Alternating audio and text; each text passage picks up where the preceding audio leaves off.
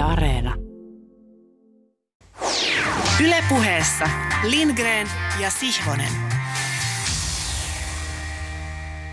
Oikein mahtavaa tätä viikkoa ja tervetuloa jälleen mukaan tunnin mittaiselle urheilupuheen vaellukselle kanssamme, missä ja milloin ikinä seuraamme liitytkin. Meillä on tällä kertaa poikkeuksellisen hieno mahdollisuus jututtaa suomalaista jalkapalloammattilaista, maalivahtia, jonka nykyinen työpaikka sijaitsee Brescian kaupungissa Lombardian maakunnassa. Viime kaudella hän torjui palloja Italian pääsarjassa Serie Assa, mutta Brescian putoamisen myötä sarjatasoksi on vaihtunut Serie B ja nyt hän liittyy seuraamme Suomen miesten aamajoukkueen harjoitusten ja palaverien keskeltä joukkueen valmistautuessa kansojen kotiotteluun Irlantia vastaan. Lämpimästi tervetuloa Lindgren ja Sihvosen vieraaksi jalkapallomaalivahti Jesse Joronen. Kiitoksia oikein paljon. Oikein kiva olla, kiva olla täällä teidän seurana. Loistavaa. Jesse Joronen, äh, tällaisena lämmittelykysymyksenä alkuun. Huuhkajat on nyt kokoontunut yhteen toista kertaa tämän syksyn aikana pitkän tauon jälkeen. Kansainvälisen maajoukkuetauon myötä nyt sitten taas ja, ja vajaan viikon sisään on, on tota, ohjelmassa ollut kolme ottelua, josta, jossa maaottelussa Puolaa vastaan olit itse tolppien välissä. Sen jälkeen vuorossa on ollut kansojen liigan kotimatsit Bulgariaa Irlantia vastaan. Uusi remontoitu Olympiastadion korkattu nyt myös jonkun tuhannen katso, katsojankin osalta. Kerro vähän siitä, millainen tunnelma ja henki miesten aamajoukkuessa on, kun teidät on nyt taas kerätty eri puolilta Eurooppaa pitkälti yhteen pelaamaan ja treenaamaan näitä otteluita varten. No tota, se asia, mikä on ollut aina, aina erittäin, erittäin hyvin kunnossa maajoukkueessa, maajoukkueessa johtuen, johtuen varmasti monesta syystä, mutta se asia, mikä on aina ollut kunnossa, on ollut se joukkuehenki. Ja tota, tosi monet pelaajat, pelaajat on pelannut ihan poikamaajoukkueista asti, asti yhdessä, yhdessä niin kuin ihan ensimmäistä maaotteluista, maaotteluista lähtien. Nyt tässä kun itse olen, ite olen niin kuin laskeskellut, laskeskellut silloin tällöin, niin varmaan 24 kautta 7 yli vuoden on yhteensä tullut esimerkiksi taustan kanssa vietettyä aikaa tässä viimeisen kymmenen vuoden aikana. Niin se on, se on oikeasti aika, aika hulvaton määrä hulvaton määrä yhdessä olla niin kuin tota, tota, ihmisten kanssa ja siinä, siinä muodostuu sellainen yhteisöllisyys, joka on myöskin tulosten kannalta erittäin, erittäin hyvä, koska kaikki tietää, mitä pitää tehdä, mitä pitää tehdä että tuloksia saadaan aikaiseksi ja että päästään, päästään niihin tavoitteisiin, mitä ollaan annettu. Et erino, erinomainen tunnelma kyllä. Kiitos, mahtavaa. Jatketaan tästä, laajennetaan tätä myöskin huuhkajien osalta vähän kanssasi äh, myöhemmin tässä lähetyksessä. Sitä ennen mä haluaisin nostaa vielä tässä alku, alkuun kaksi mielenkiintoista futisjuttua, joissa itse asiassa kummassakin keskipisteenä on kiinnostava ranskalainen mies. Toinen heistä on Arsen Wenger, 70 Arsenalin valmentajalegenda, jonka oma, oma elämä kertaa englanniksi My Life in Red and White, eli Elämäni punavalkoisissa julkaistiin tällä viikolla. Wengeristä on kirjoitettu paljon ja, ja me käymme tänään urheiluväittelyissäkin kiinni yhteen Wenger-aiheeseen, mutta tekee mieli nostaa esiin The Guardianin juttu Arsen Wengeristä, jonka ideana oli aika hauskasti antaa monien tunnettujen kulttuurivaikuttajien eri aloilta esittää Wengerille kysymyksiä ja niitä tulikin laajalla haitarilla. Tuli futismaailmasta muun muassa Jose Mourinhosta, mutta myöskin muun muassa elokuvaohjaajiin Ken Loachiin ja Spike Leehin. Ja Loach muun muassa kyseli Wengerin ajatuksia jalkapalloa ja valioliigaa ja ehkä laajemminkin yhteiskuntia piinaavasta rikkaiden ja köyhien välisestä kuilusta. Hän kyseli, miten pelaajat, valmentajat, kannattajat voisivat muuttaa tätä trendiä ja Wenger vastasi tässä jutussa, että elämässä ihmiset ovat onnekkaita tai epäonnekkaita. Jalkapallo ei pääse tämän ongelman rikkaiden ja köyhien välisen kasvavan eriarvoisuuden yli, ellei köyhempiä tueta. Pienten seurojen ei voi antaa kaatua ja jatkoi siitä vähän enemmänkin, mutta, mutta tota, elämän ja jalkapallon äärellä on myös toisen ranskalaishahmon, entisen jalkapalloilijan Manchester Unitedin ranskalaislegenda Erik Cantonaan hieno kirjoitus The Players Tribune-lehdessä, joka myöskin tällä viikolla ilmestyi. Sen otsikkona on enempää, ei enempää eikä vähempää kuin mikä on elämän tarkoitus. Mm-hmm. Cantonaa kysyi ja vastasi heti kättelyssä – Jalkapallo antaa merkitystä elämään, uskon näin todella, mutta oma elämäsi, historiasi, perusolemuksesi antavat myös merkitystä pelaamaasi jalkapalloon. Näin vapaana omana käännöksenä. Tämä teksti, teksti käsittelee pitkälti kantonaan omaa henkilö- ja perhehistoriaa, se käsittelee sotaa ja, ja siirtolaisuutta. Ja lopulta kantonaa kirjoittaa, jalkapallon pitäisi olla ihmisiä varten. Tämän ei tarvitse olla utopistinen ajatus. Kaikki meistä, olimme sitten rikkaita tai köyhiä, maahanmuuttajia tai kymmenennen polven kansalaisia, löydämme saman yksinkertaisen ilon jalkapallon pelaamisesta. Puhumme samaa kieltä, jaamme saman tunteen.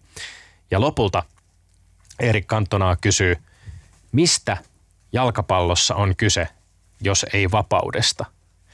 Mistä elämässä on kyse, jos ei vapaudesta?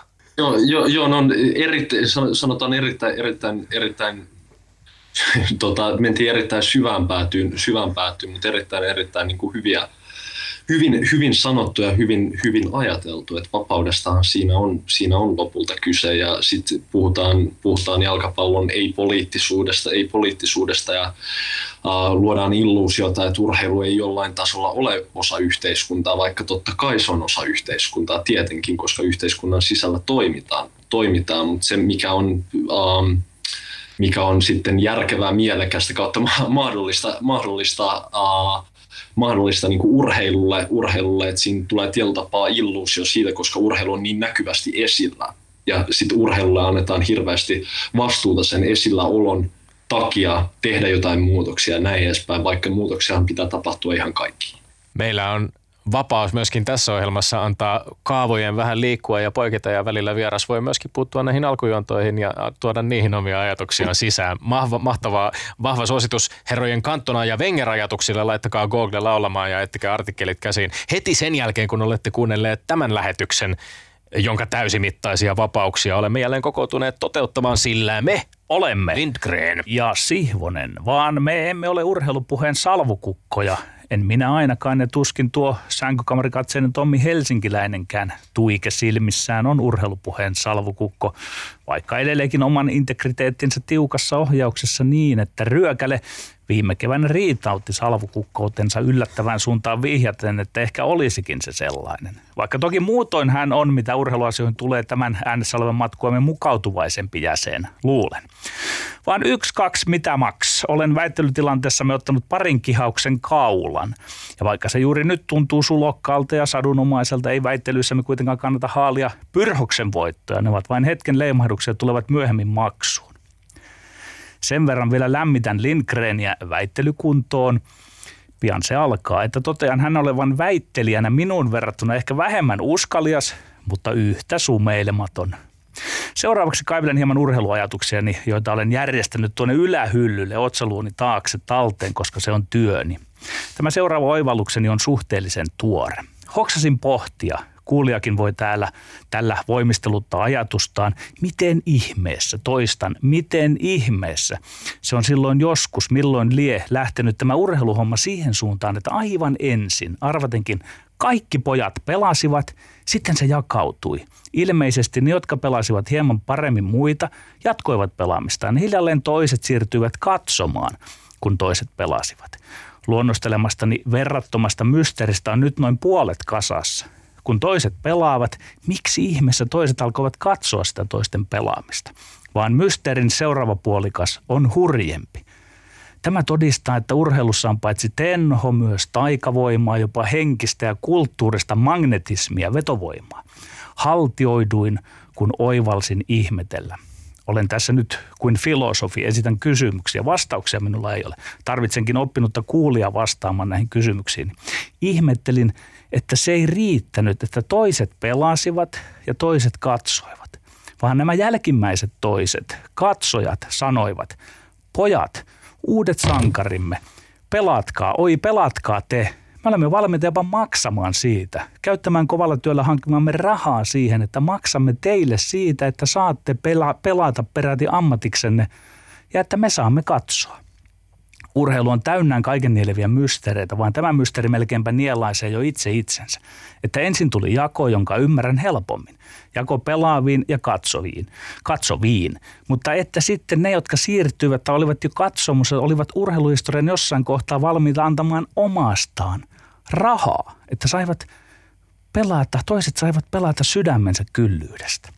En osaa arvioida, osaakohan kuulia, oliko tuossa kaikessa jossain kohtaa neitsellinen alkutila silloin joskus, jossa katsojat maksoivat pyyteettä, jopa altruistisesti, sillä jossain kohtaahan se raha alkoi olla sillä tavalla nihkeästi korvamerkittyä, että maksamme kyllä, mutta ei riitä, että pelaatte, vaan ne peli pitää myös voittaa, tai me vedämme rahamme pois.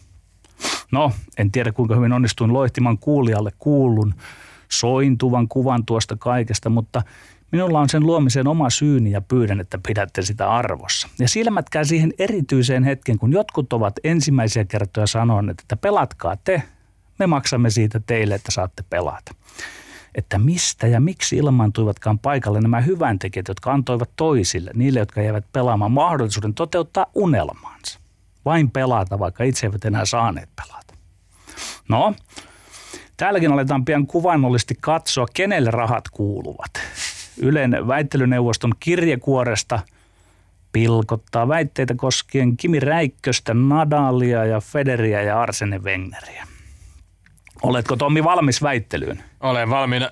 Mietin tässä, että varmaan ne on jollain lailla samoja tyyppejä ollut, jotka on jossain vaiheessa todennut, että näytelkää te, me maksamme. Tämä on se jatkoosa, minkä Kyllä, mä joskus... kyllä varmasti. Kyllä, kyllä. Joo, ja siellä Jesse Joronen on valmiina tuomarin tehtävään.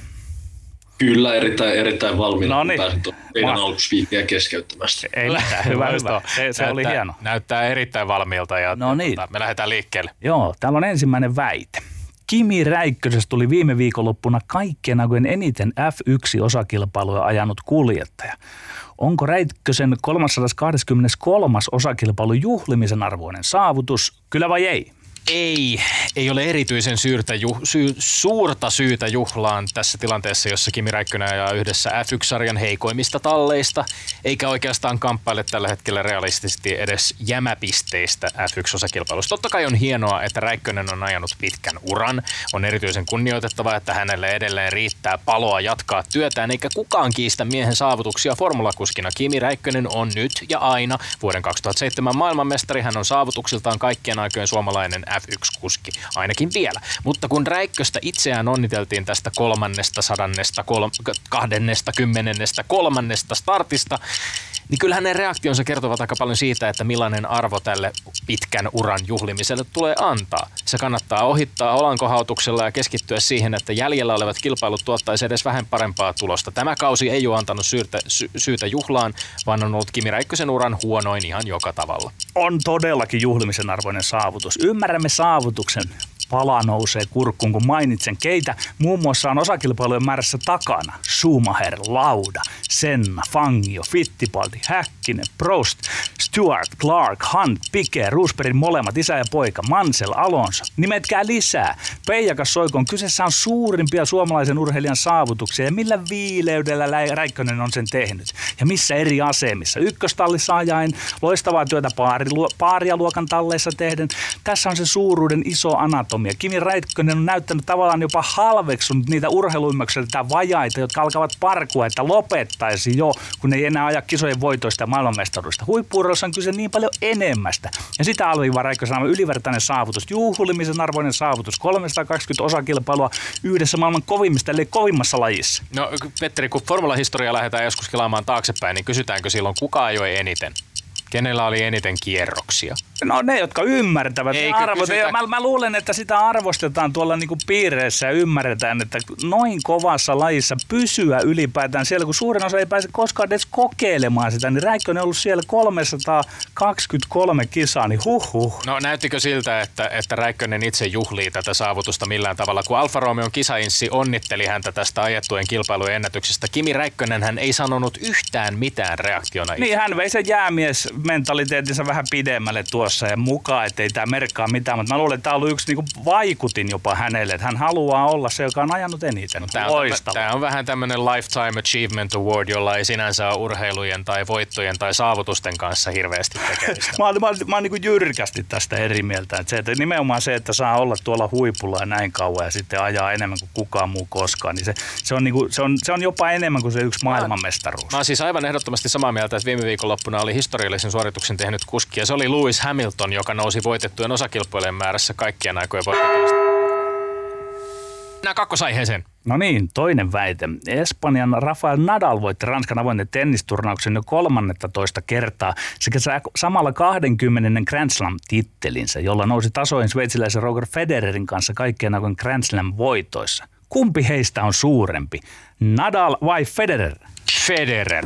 Roger Federer on mielestäni kaikkien aikojen suurin miesten tenniksen mestari, enkä ole valmis muuttamaan, näkemystä siitä huolimatta, että Federer ja viisi vuotta nuorempi Nadal menee luultavasti vielä Federerin ohi voitettujen Grand Slam-turnausten määrässä. Mä esitän kuitenkin jotain perusteluja sille, minkä takia Federer on mun mielestä suurin isolla s Ensinnäkin hänen pelityylinsä on poikkeuksellisen monipuolinen. Hänen jalkatyöskentelynsä on sellaista, ettei tenniksessä ole koskaan nähty vastaavaa. Federer liitää ja leijuu ja liikkuu pelikentällä kauniimmin kuin kukaan. Hänen numeronsa on myös vakuuttavampia kuin Nadalilla. 103 turnausvoittoa Nadalin 86 vastaan.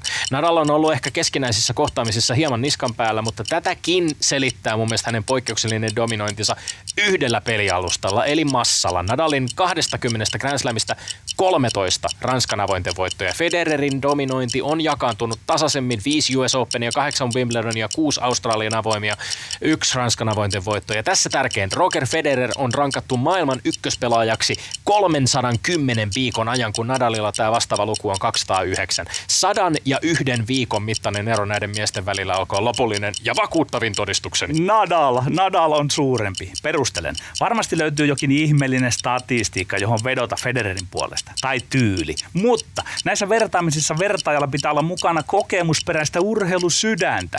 Kun ollaan tasoissa Grand Slameissa ja vaikka aivan oltaisikaan ihanalla ja kipeälläkin tavalla mies vastaan mies, nainen vastaan nainen, man on man, yksi ykkönen, miten on keskinäiset ottelut, olla niissä tappiolla, se syö miestä ja naista. Ja olla niskan päällä, se on hunajaa. Nadal johtaa näitä mestaripalajien jäsenten välisiä 24-16. Korostan, että ihailen enemmän Frederin tyyliä, niin kuin Tommikin, mutta myönnän rehellisesti, Nadal on suurempi kautta aikojen. Keskinäiset ratkaisevat. Vain kovalla alustalla Federer johtaa 11-9.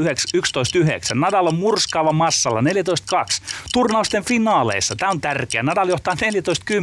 Tuo viimeistä ratkaisee ja naula arkun. Grand Slam finaaleja Nadal johtaa 10-4.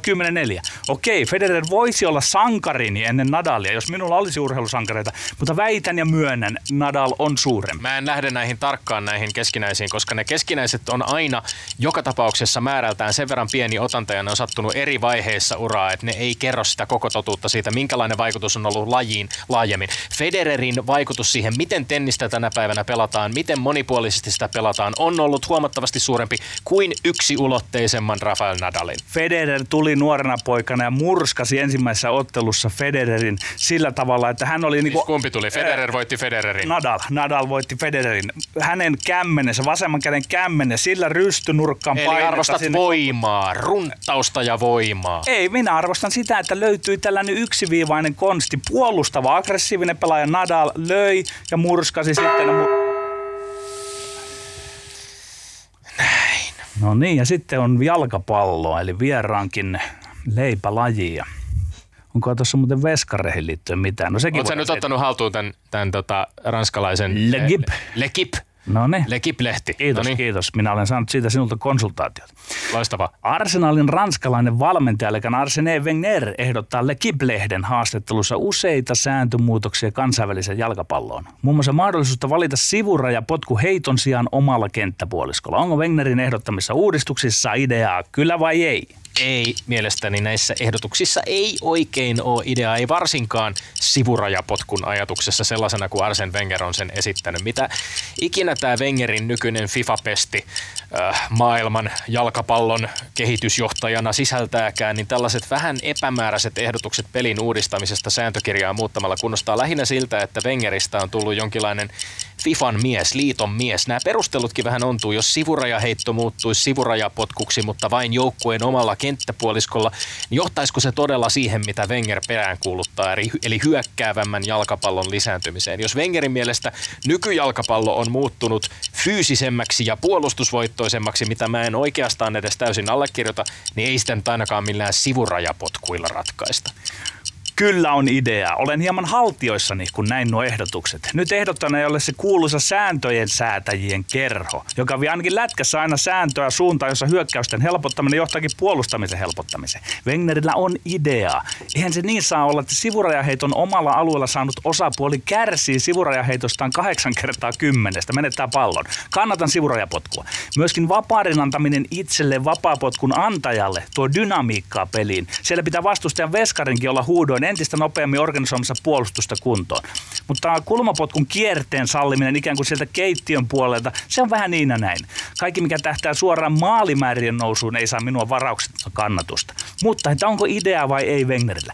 Kyllä on. Nyt oli kohta kohdalta mietitty asioita syvällisesti. Oltu sekä pelaajien, coachien että pelin nahoissa. Kerrankin. No tässä neljä ydinkohtaa mä käyn ne läpi. Tämä sivurajapotku mä oon jo todennut, ei mun mielestä oikea idea. Vaparin syöttäminen itselleen, äh, voisi olla ehkä idea. Voisi nopeuttaa On. vähän vapaapotku-tilanteita. Mun mielestä se, että kaartaako kulmapotku sieltä rajan yli vai ei, aika triviaalia.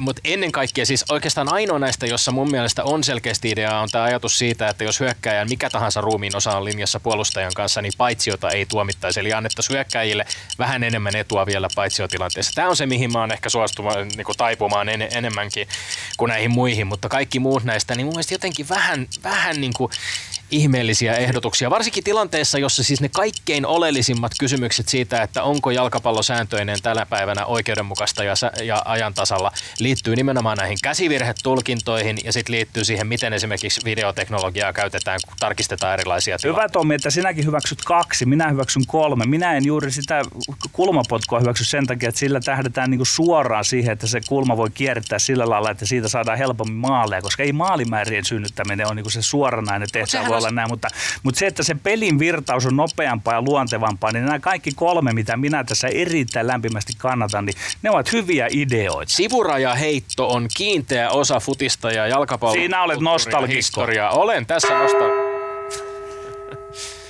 Nyt on grindattu nämä kolme läpi, kuunnellaan meidän kaunista tunnaria ja hetken aikaa ja sitten annetaan puheenvuoro Jesse Joroselle. Ylepuheessa Lindgren ja Sihvonen. Ja Tommi muistuttele vähän, mistä aina väiteltiin. Minä muistuttelen, minä muistuttelen. Eli meillä oli kolme aihetta. Me voidaan käydä nämä kronologisesti tai takaperin, jos... käydä, jos nyt voin lähteä tästä suoraan, suoraan tota julistamaan, julistamaan voittajaa, voittajaa että mielu, mieluiten yhdessä köntässä ja sitten niin kuin pieniä palasia. Sekin käy. Sieltä- heruttele, sieltä- pikkasen, heruttele pikkasen kuitenkin, ettei mene jännitys Joo, ihan joo, tästä. Joo, tiukka kyllä, kisa kyllä. kuitenkin, niin sä voit, voit, voit joo. kokonaisuutena eritellä näitä ehdottomasti ja meidän argumenttien vakuuttavuutta.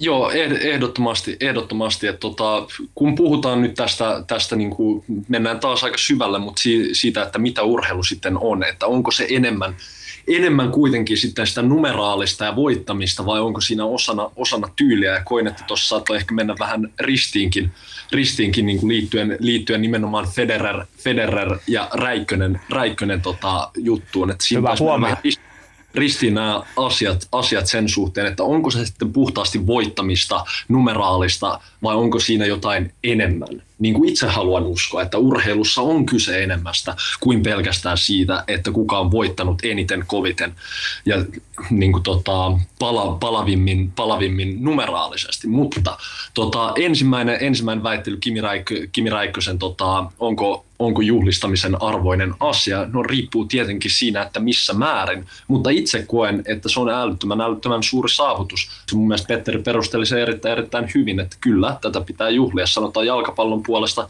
puole, puolelta esimerkiksi Perparim Hetemain useat sadat ottelut Serie Aassa ehdottomasti juhlistettava ja kunnioituksen arvoinen suoritus.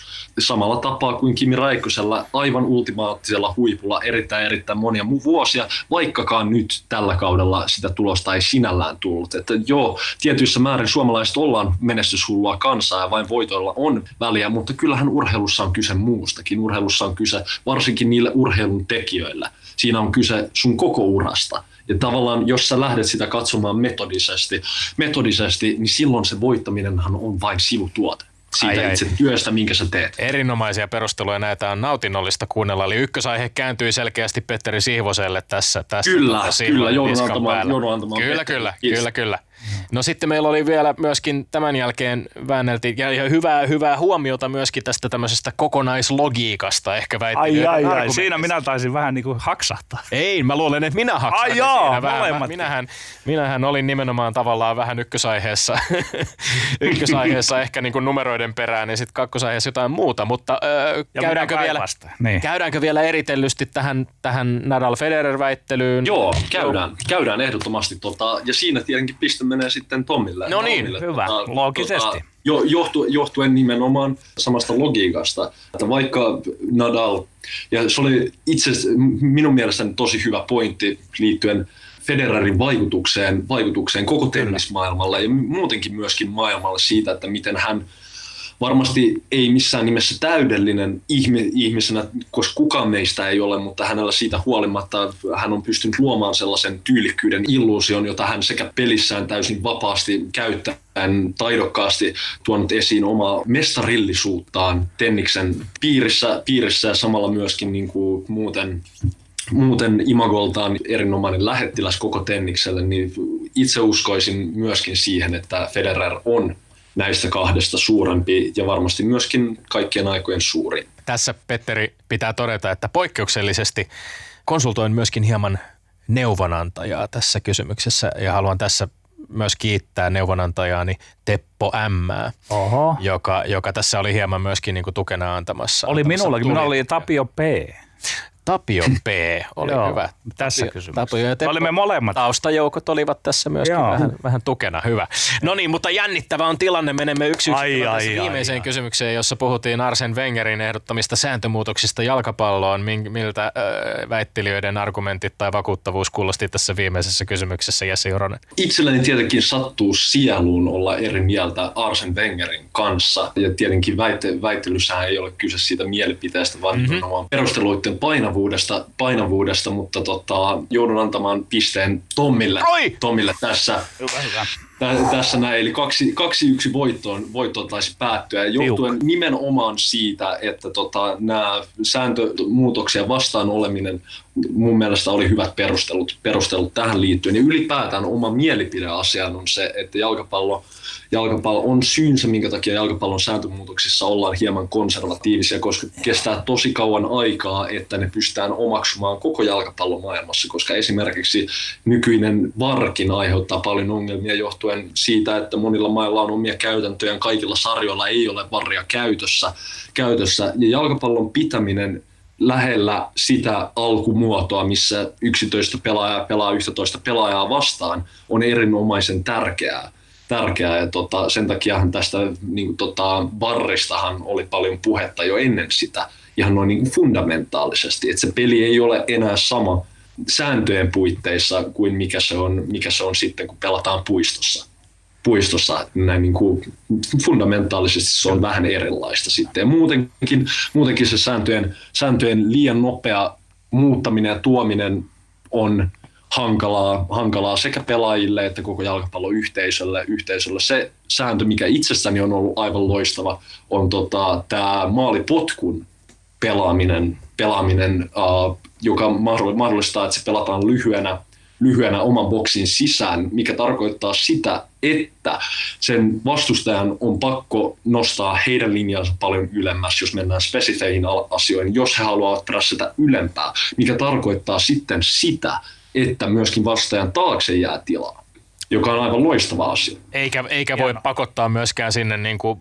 boksin ja sivurajan väliin jäävälle pienelle kaistaleelle pelkästään sit, jos, jos, jos maalipotkua lähdetään antamaan lyhyenä. Aivan Kyllä. loistavia, loistavia perusteluita Jesse Joronen, täyskymppit näistä arvioista. En sano pelkästään sen takia, että voitto tuli, mutta tärkeä, tärkeä ja tarpeellinen voitto, koska meillä kokonaistilanne oli kuitenkin, siinä oli pientä kaulaa tullut jo. Oli, nyt oli. ollaan sitten, ollaanko me nyt Jossain 7-6 tai... Y- y- sanoisin, että tota 11 lähetyksen jälkeen oma matematiikkani sanoo 6-5. Joo, Eli joo. kaventava 6-5 kokonaiskauden osalta. Ää, lämmin kiitos Jesse Joronen. Yle Puhe.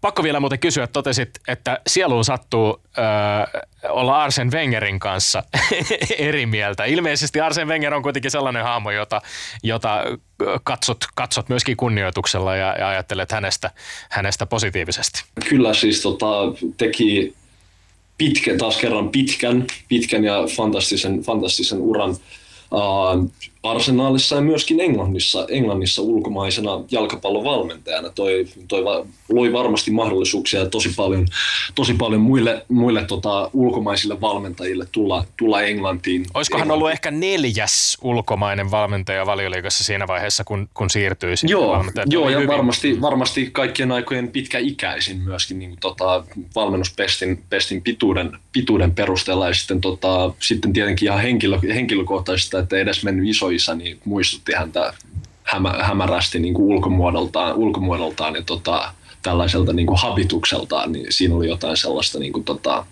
tuttua, tuttua tota, tässä, tässä henkilössä. No perataan nyt vähän tuota Englannin suuntaa sitten lisää, kun tuota Erkko Meren ansiokkaassa blogissasi isäsi oli kertonut Erkon vieraana. Erkko liitteronut sitten, että valitsit aikoinaan Fulhamin etkä Liverpoolia. Se kuulostaa tämmöiseltä niin kuin lätkäjätkästäkin vähän erikoiselta valinnalta, mutta sinä 17-vuotiaana sinulla oli perusteesi. Mitkä?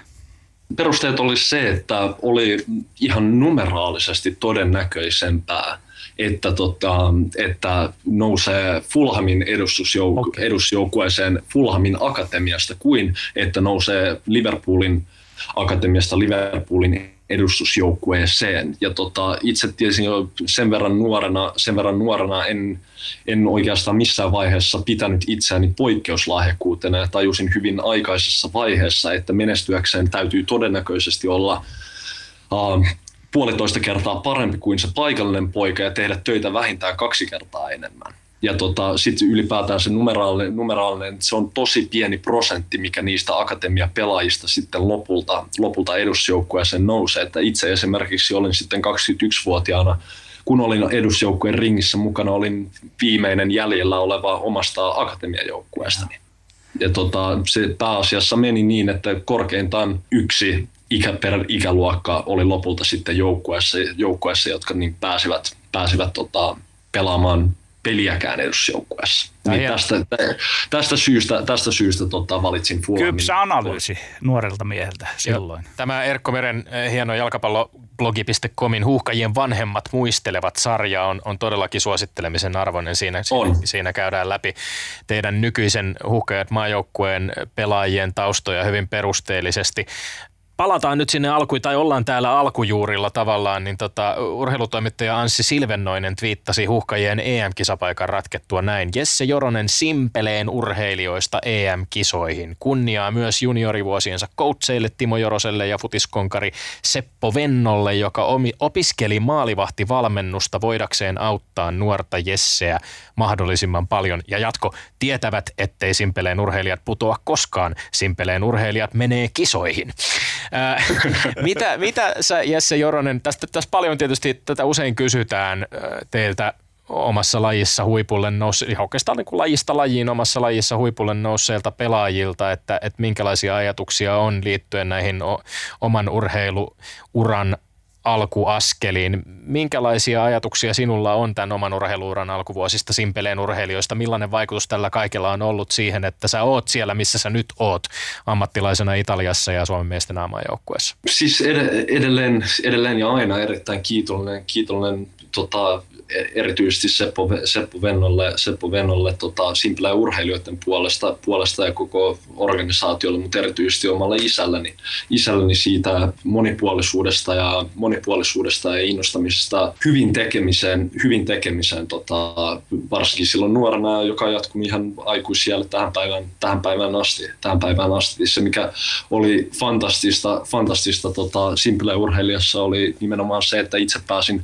tosi nopeasti sitten vanhempien ikäluokkien mukaan ja sitten myöskin miesten joukkueen mukaan, mikä kehitti aivan valtavasti. Et en, en siinä vaiheessa mikään pieni kokoinen ollut, pieni kokoinen ollut että tota, pääsin sitten tota edusjoukkueen mukaan ja Seppo alkoi vetämään tota maalivahti, maalivahtitreenejä, että jotain potentiaalia varmasti, varmasti näkivät ja itse kävin sitten jossain liiton järjestämällä Kari Laukkasen maalivahtikoulussa, missä niin löysin sellaisen tavallaan tuli sellainen ensimmäinen loksahdus äh, teknisesti, teknisesti siitä, että tämähän käy järkeen ja se sattuu olemaan tälleen spesifisti äh, sellainen kuin sä dyykkaat palloon, dyykkaat palloon, niin tota, sun pitää mennä vähän etuviistoon. Niin silloin sä pystyt pienentämään sitä kulmaa. Ja tavallaan tämä myöskin niin toi, toi järkeä, järkeä niin oman pään sisällä siihen, että miten torjuntatyöskentelyn pitäisi ideaalitapauksessa tapahtua.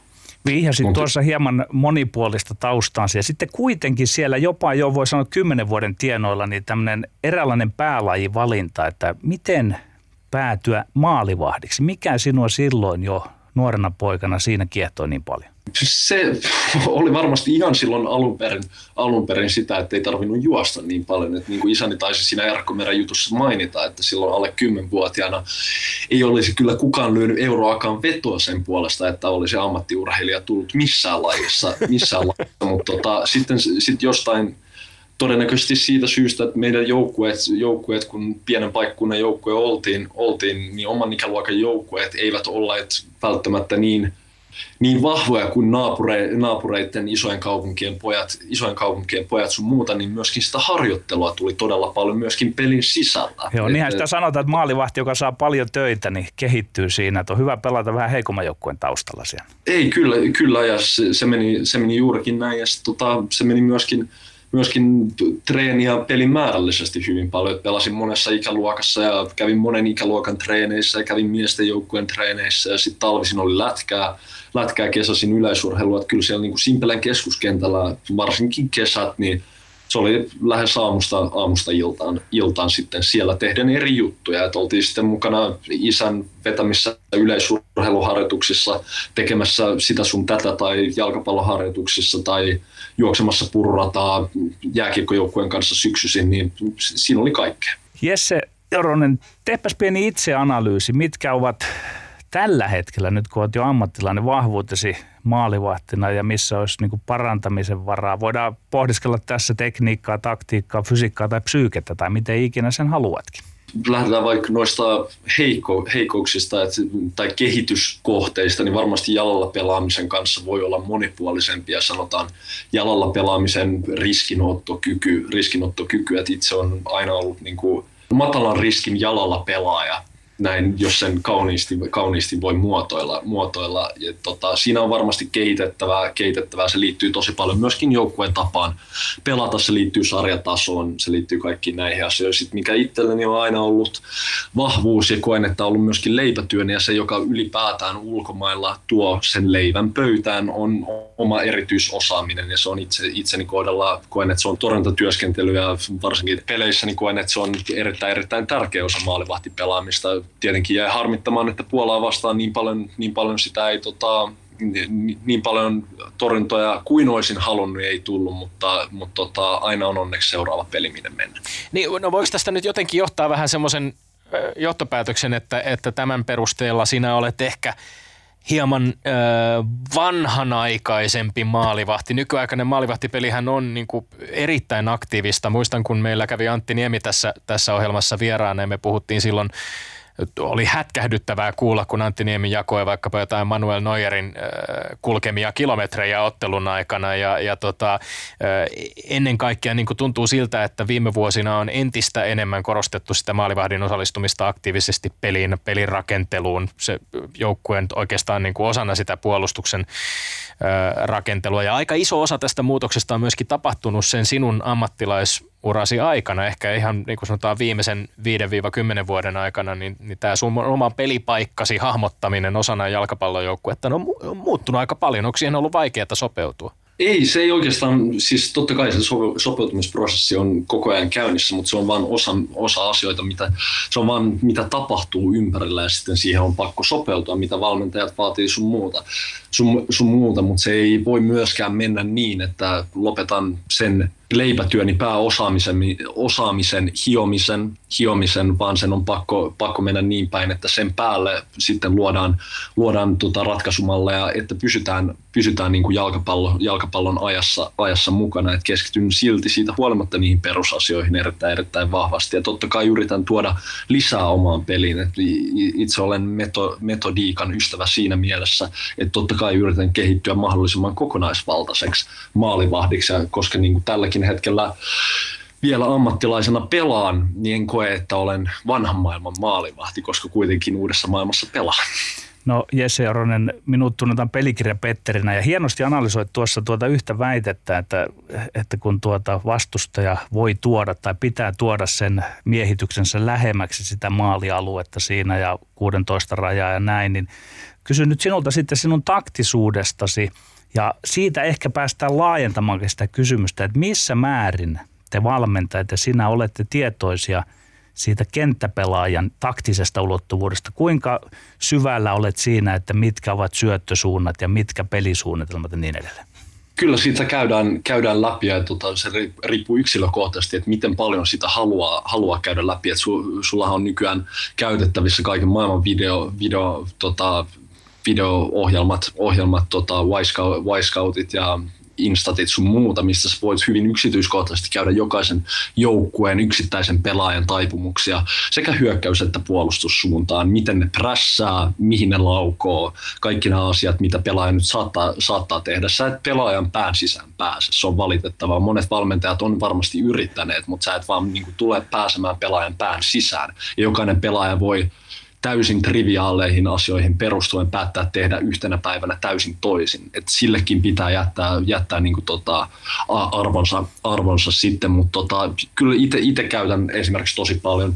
Sekä, sekä tota, joukkueen, joukkuetasolla käydään tosi paljon, miten vastaaja prässää, miten ne tekee – ja sitten myöskin, myöskin tota ihan omalla, omalla tota, mitä kattelen ennen pelejä, niin on se, että saa idean siitä, mitä tulee mahdollisesti tapahtumaan, että on mahdollisimman paljon valmiita kuvia, jota jos näkee pelissä, niin se on sulle triggeri, että tästä saattaa tapahtua seuraava ja seuraava asia. Eli yksi, siis ihan tavallaan myöskin käyt läpi yksittäisiä vastustajan pelaajia sitä, että minkälaisia ratkaisuja he ehkä on tehnyt aikaisemmissa, vai, vai Treeneissä pelaajat pystyy tekemään kaiken maailman juttuja ja chippailemaan keskellä sun muuta, mitä ikinä haastatteluja nyt keksivät, keksivätkään, mutta silloin kun on paineet ja kiire, niin silloin kuka tahansa pelaaja, maailman huipulla niitä ratkaisumalleja on useita, niin kuin saattaa olla jopa viisi, mitä ne pystyvät siinä nopeassa, erittäin nopeasti kehkeytyvässä tilanteessa tekemään. Sitten mitä alemmaksi tasolla mennään, niin sen vähemmän niitä ratkaisumalleja on, on ja tota, mitä pyrkii tekemään tosi nopeassa aikapaineessa –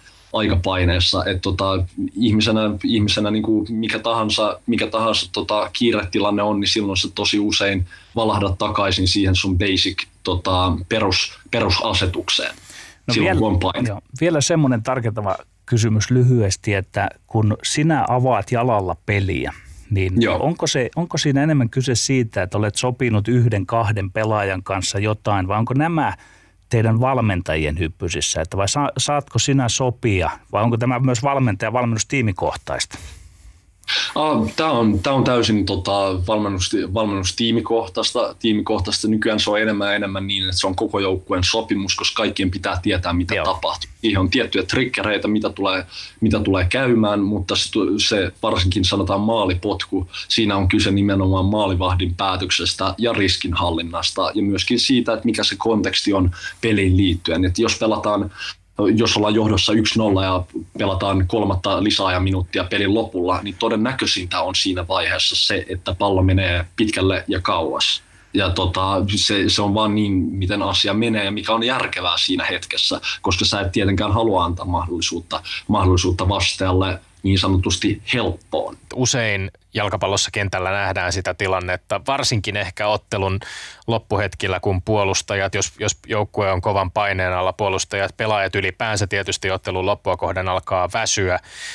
Maalivahti on usein sitten niiden vaarallisten tilanteiden, läheltä piti tilanteiden kehkeytyessä semmoinen sanoa räksyttäjä, joka sitten niin kuin koittaa räyhätä ja valaa uskoa myöskin puolustukseen pitää hyppysissä. Me olemme totuttu myöskin aika moniin sellaisiin valmentajiin, jotka hyvin vahvasti niin kuin tietysti siitä omasta positiostaan näkee pelin vähän niin kuin staattisemmasta positiosta, eli pysyt, pysyt kuitenkin niin kuin enemmän tai vähemmän paikallisen tarkkailet sitä, että mitä tapahtuu. Miten sä koet sen sun oman roolin siinä? Onko maalivahti tavallaan niin kuin jonkinlainen kuitenkin sen, sen semmoinen yksi, yksi näistä kapellimestareista, joka siellä kentällä on, jonka on pakko myöskin olla äänekäs ja, ja, ja pitää sellaista niin kuin voimakasta johtavaa roolia? Voiko maalivahti olla sisäinen ja sisäänpäin kääntynyt tai, tai hiljaisempi ja, ja niin kuin vaisumpi?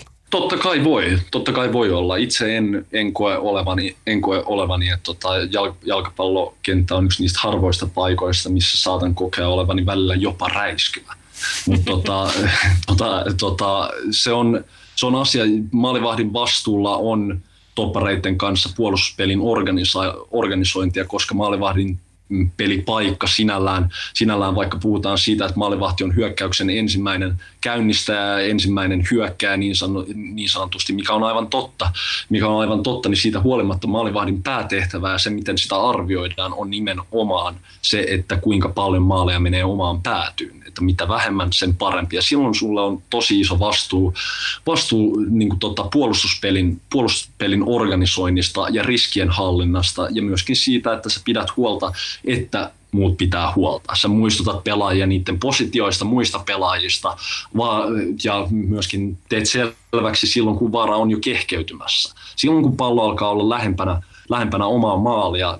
Ta- asiat tapahtuu niin nopeasti, että silloin pystyy kä- käyttämään vain ja ainoastaan yksittäisiä juttuja, yksittäisiä juttuja, huutoja ja näin edespäin, mutta aikaisemmin ennen sitä ennen sitä pallo on puolessa kentässä, pallo on vastustajan päädyssä, silloin on mahdollista organisoida ja tavallaan tappaa hyökkäyksiä ennen kuin niitä edes alkaa, ainoastaan sillä, että muistutellaan toisia pelaajia, niin kuin muutkin pelaajat muistuttelee toisiaan, muistellaan siitä, että missä pitää olla ja mitä, mistä pitää pitää huolta. Se on sellaista niin tota, englannin kielen sana situational awareness, mikä pitää olla kunnossa ja sitä pitää tarkistaa koko ajan. Jesse Joronen, sanois nyt uudestaan, mitkä ne oli ne sanat, että mitkä pitää, pitää sinut leivässä?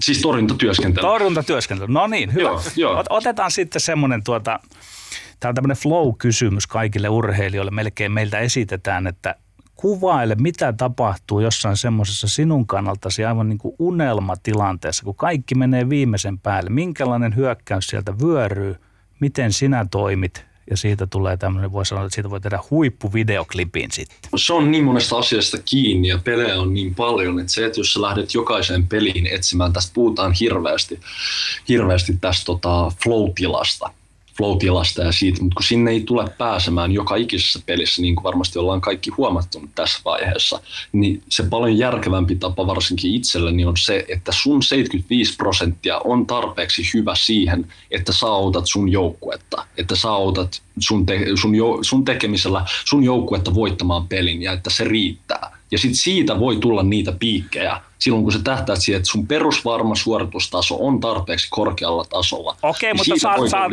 saat, saat nyt konstruoida semmoisen tilanteen ideaalimaailmassa, että Ideaalima- niin, missä idea- sinä onnistut. Kuvittele se, ja joskus varmasti on niin tapahtunutkin. Joo, ideaali, ideaalimaailmassa tarkoittaa sitä, sitä, että sulla on seitsemän meren voima sun sisällä. Sä tunnet eläväsi vain ja ainoastaan siinä hetkessä sulla on samalla seitsemän merta ja täysi tyhjyys. Sä et mieti yhtään mitään. Sulla kulkee sähköä sun selkäpiitä pitkin. Se on se, mitä sä koet silloin, kun sä olet flow Ainakin itse koen näin. Tuleeko sinulla siis siinä semmoinen reagointitorjunta vai mihin se päätyy sitten?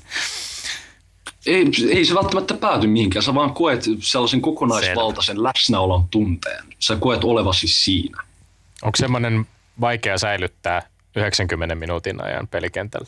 Se ei nimenomaan ole välttämättä, välttämättä tota, sellainen hetkittäinen niin kuin aalto, mikä sieltä pyyhkii, vaan se on vaan se kokonaisvaltainen olo, mikä joissain peleissä, peleissä vaan tulee. Että sä olet vaan täysin läsnä johtuen mistä tahansa asiasta, asiasta tota, mikä, mitkä kaikki asiat ovat johtaneet siihen peliin, peliin ja tota, missä kontekstissa sitä peliä pelataan ja näin edespäin. Maalivahdin pelipaikka on myös sellainen, jossa tehdyt virheet usein näkyvät tulostaululla aika paljon selkeämmin kuin ehkä jotkut jollain toisella pelipaikalla tehdyt virheet. Onko se, jos ajattelet, että pelkästään välttämättä itseäsi maalivahtina tänä päivänä, vaan vaikkapa nuorena maalivahtina, jolle on saattanut sattua kuitenkin virheitä tiukoissa otteluissa ja joukkue on ehkä jonkun virheen seurauksena hävinnyt, menettänyt pisteitä tai, tai tota, menettänyt voiton. Onko se ollut yksinäinen pelipaikka? On, mutta se on lähtökohtaisesti jo yksinäinen pelipaikka, mutta sinällään, sinällään se on maalivahdin ja kenen tahansa pelaajan työturvaan, henkilökohtaiseen työturvaan kuuluu tehdä töitä henkisellä puolella, kuuluu tehdä töitä henkisten työkalujen kanssa, valmistella itseään mihin tahansa tilanteeseen, tilanteeseen että se on pelkästään järkevää järkevää urheilijuutta, että sä pystyt, pystyt tota, pitämään huolen itsestäsi silloin, kun menee hyvin ja myöskin silloin, kun menee huonosti. Ja sulla on itse asiassa ihan konkreettisia työkaluja, harjoitteita, joita sä teet sun mielen kanssa, koska se on täysin asia, jonka voi muuttaa. Sä pystyt, sä pystyt tekemään sen kanssa ihan älyttömän paljon. Itse uskon siihen tosi, tosi vahvasti, että se mitä sun pääkopassa tapahtuu, se miten sä organisoit sitä, miten järjestelmällinen sä olet sen kanssa, niin se auttaa ihan varmasti sua urheilijan. Hesarissa kerroit maaliskuussa, muistaakseni Ari Virtasen jutussa omasta harjoittelusta koronatauolla ja esimerkiksi siitä, että meditaatio ja hengitysharjoitukset on kuulunut tähän omaan repertuaariin. Sanoit silloin, että olen tietoinen hengityksestä. Se on hyvä tapa säädellä hermostoa ja saada se lepäämään silloin, kun pelit ja treenit Treenit ja pelit ovat käynnissä, teen mielikuvaharjoituksia, meditoin 10 minuutista 45 minuuttiin riippuen siitä, paljonko on aikaa käytettäväksi. Onko tämä ollut uusi työväline, missä vaiheessa se on tullut osaksi? No itse asiassa se tuli osaksi meidän, Fulhamissa oli tota, tällainen psykologinen valmentaja, jonka kanssa alettiin tekemään sitä. Huomasin, että tässä on, niin kuin, tota, tässä on mahdollisuuksia itselleni, itselleni kehittyä, kehittyä ja tota, muun muassa Kööpenhaminassa sit meillä oli tosi paljon nimenomaan tätä hengitykseen ja hermostoon, hermostoon liittyvää, liittyvää tota, toimintaa niin kuin lähes joka pelin jälkeen, jälkeen että se on ihan, tota, en nyt pysty lähdettä tällä sanomaan, mutta koen, että sillä on tutkimus tuloksia taustalla, että sä pystyt hengitystä säätelemällä, sä pystyt niin kuin luomaan tiettyjä reaktioita sun hermostolle ja niin kuin sun hermosto saa siitä vinkin, että hei mä voin rentoutua ja sun keho rentoutuu ja silloin kaikki nämä palautumisprosessit lähtee käyntiin.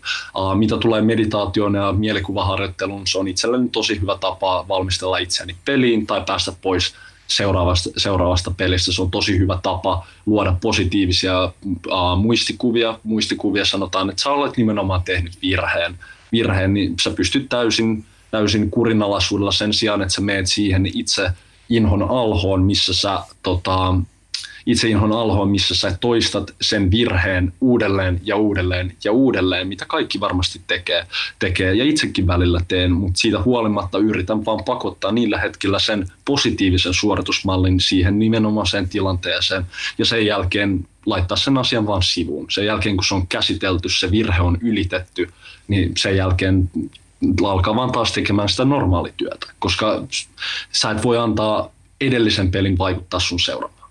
Yle Puhe. Jesse Oronen, olet huuhkajien maalivahti. Analysoit terävästi, että mistä tämä huuhkajien nousu, minkä takia nyt on alettu voittaa aika säännöllisesti kansainvälisiä pelejä. Mitä tapahtui sinun näkökulmasta katsoen suomalaisessa futiksessa tässä sanotaan viimeisen kymmenen vuoden sisään, että tähän on nyt päästy? No sitä pitkäjänteistä työtä on tehty älyttömän älyttömän kauan ja nyt varmasti tapahtuu jonkun tasoinen loksahdus, loksahdus tota, nykyisen, nykyisen valmennusjohdon, valmennusjohdon alla, alla siitä, että kaikki ne hyvät asiat, niitä saatiin vielä korostettua, korostettua ja tota, tota, tota, niin kuin saatiin, saatiin pidettyä, pidettyä um, joukkuehenki erittäin korkealla, se yhteisöllisyys, mikä tulee siitä, että pelaajat ovat pelanneet pitkän aikaa yhdessä, pitkän aikaa yhdessä. Ja siis kaikkihan ovat tietenkin aivan täysin parhain, parhaimmilla mahdollisella tavalla aikaisemminkin yrittäneet, yrittäneet tota, yrittäneet menestyä, menestyä ja tota, sitä tietyissä määrin myöskin saavuttaneet, saavuttaneet henkilökohtaisella ja miksei maajoukkue, maajoukkuetasollakin tasollakin. Se, että päästiin kisoihin on varmasti monen asian summa, mutta se mikä on aivan varma asia siinä on se, että se on pitkäjänteisen vuosikymmeniä, useita vuosikymmeniä jatkuneen kollektiivisen työn tulos. Sä oot 27-vuotias, kolme vuotta huuhkajien ykkösmaalivahdin paikkaa. Tällä hetkellä aika vankasti pitävää Lukas Radeckia nuorempi. Ja viime aikoina on sun, äh, olet itse ollut avauksessa, sulla on jäänyt hoidettavaksi, jos näin voi sanoa, ehkä vähän vähemmän tärkeitä maaotteluita, viimeisimpänä tämä puolaottelu, joka tuli mainittua, jossa tehtiin aika paljon kokoonpanon ja, ja taktiikankin osalta myöskin tällaisia kokeiluja. Ja tietysti se, sekään ei voinut olla, olla vaikuttamatta tulokseen, mutta kerro vähän omin sanoin siitä, että millainen on, miten sä näet sen kilpailuasetelman Lukas Radetskin ja sinun välillä. Sä pelaat kuitenkin, pelasit viime kaudella aivan huipputasolla Serie Aassa, sut nimettiin vaikkapa whoscored.comissa, jossa tutkailtiin statistiikkaa peleistäsi, niin oikeastaan Italian ja Euroopan ykkös, ykkös tota, tähdistökokoonpanoon omien suoritusten perusteella. Te olette molemmat äärimmäisen kovia maalivahtia. Minkälainen kilpailu teidän välillä vallitsee? Meillä on ollut Lukenkaa, Lukenkaa aina, Luke on itse asiassa ollut tosi tukeva osa omaa, omaa tota, maajoukkueen uraa siinä, että tulin nuoren poikan mukaan ja, mukaan ja näin edespäin. Näin edespäin. Tota, itse on erittäin kiitollinen siitä, siitä Lukelle, Lukelle meillä on aina ollut tosi hyvä suhde, hyvä suhde ylipäätään, että kuka tahansa siellä pelaa, niin sitä ollaan aina, aina täysillä, täysillä tuettu sun muuta. Ja tällä hetkellä tilanne on, tilanne on seurajoukkueiden puitteissa se, että Luke pelaa vain älyttömästi kovemmalla tasolla seurajoukkueessa, seurajoukkueessa ja siinä, siinä, siinä, mielessä, siinä mielessä koen, että sen kilpailu, kilpailutilanteen kunnollistuminen ja realisoituminen ja realistisesti ajatteleminen vaatii sen, että itse pitää myöskin pelata vähintään yhtä kovalla, yhtä kovalla tasolla. Ja siihen vielä päälle se, että Luke pelaa maajoukkueessa keskimäärin aina helvetin hyvin. Että, et, tota, niin kuin, niin, tota, ei, se, ei se itselleni tietenkään helppo, helppo tilanne ole, mutta aina, aina tykkään, aina tykkään haasteista, haasteista ja tota, se on joka ikinen, joka ikinen kerta niin kuin se tapahtuu, se kilpailu, mitä ikinä onkaan, onkaan sitten tulevaisuudessa, niin mä oon ihan varma, että se tapahtuu hyvässä hengessä. Vaikea syrjäyttää ykkösmaalivahtia, joka pelaa hyvin. No, äh, puhuit tästä, äh, hänellä on Leverkusenissa tietysti niin pelaa, pelaa kovalla tasolla. Äh, kausi ei päättynyt sun kohdalla, Brescian kohdalla varmasti siihen, mitä toivoitte viime kausi ja, ja seurauksena oli putoaminen. Sunkin kohdalla oli aika paljon huhuja myöskin siir- siirrosta muihin maisemiin, mutta, mutta Bresciassa edelleen olet. Tähän loppuun vielä, miltä tulevaisuus nyt tällä hetkellä näyttää oman seurajoukkueurasi kannalta? No siltä, että perjantaina on peli. Et, ei, ei, ei, ei, siinä itse tota koen, koen henkisesti, henkisesti paljon paljon helpommaksi olla miettimättä, että sen takia on, sen takia on niin kuin muita ihmisiä, jotka hoitaa, hoitaa niitä asioita puolestani, puolestani että tota, tota, ettei tarvitse itse mennä liian kauas sitä päivittäisestä tekemisestä ja liian kauas miettimään jotain tulevaisuuden potentiaalista tapahtumaa tapahtumaa, mikä voi tapahtua tai sitten ei tapahdu, että se, se aiheuttaa vaan niin kuin hulluutta oman pään sisällä, jos sellaista alkaa miettimään. Miettimään, että itse tykkää keskittyä siihen, että nyt meillä on Brescian kanssa älyttömän älyttömän Um, iso, iso haaste, iso haaste tota, saada seura takaisin sinne, missä kuuluu, eli Serie Ahan. Serie Ahan että meidän joukkueen runko on säilynyt pääasiassa ilman, Tonali, tonali siirtyi Milaniin, mutta muuten meidän maajoukkueen runko on meidän seurajoukkueen runko on säilynyt, säilynyt hyvin pitkälti, pitkälti niin tota, huonosta alusta huolimatta, niin meidän pitää pystyä kääntämään se, koska ollaan ammattilaisia, meillä on ammattilaisen vastuu. Et siinä, siinä ei niinkään se, se, että kysytään, että mi, mi, miltä tuntuu ja onko kivaa, niin se ei ole omasta mielestäni relevantti juttu, että silloin kaikki on pelimiehiä, pelimiehiä niin niiden pitää tehdä pelimiehien työ. Kiitos Jesse Joronen, on ollut ihan mahtavaa saada sut meidän seuraamme hetkeksi tässä tota, kalastajatorpalta käsin ilmeisesti ja, ja tota, Joo. toivomme onnea ja menestystä tätä äänitettäessä huomiseen Irlantiotteluun koko Kyllä. joukkueelle ja, ja tota, myöskin mahtavaa jatkokautta Bresciaan, kun sitten maajoukkuetauon jälkeen palaat Italiaan. Lämmin kiitos vierailusta. Kiitoksia oikein oikein paljon. Oli mukava. Sitten otetaan Tommi Lindgrenin maineikkaat urheiluterveiset. No niin, tässä on tota, muun muassa Tuomas Iisalon vieraillessa kylässä, niin täällä on paljon puhuttu äh, tässäkin ohjelmassa vähän kritisoitu NBAn tähtivetoista koripalloa, mutta pakko lähettää terkut LeBron Jamesille, joka palkittiin finaalien arvokkaammaksi pelaajaksi, kun Los Angeles Lakers kaatoi Miami Heatin otteluvoiton 4-2 ja voitti NBA-mestaruuden. Neljäs mestaruus kolmannessa eri seurassa taas kerran joukkueen tärkeimpänä palasena on pakko nostaa hattua. Hän on käsittämätön atleetti, monien aika käsittämättömien atleettien liigan huipulla. Me olemme Lindgren ja Sihvonen. Pysykää hän tyylikkäinä. Kansi kiinni ja kuulemme. Yle puheessa Lindgren ja Sihvonen.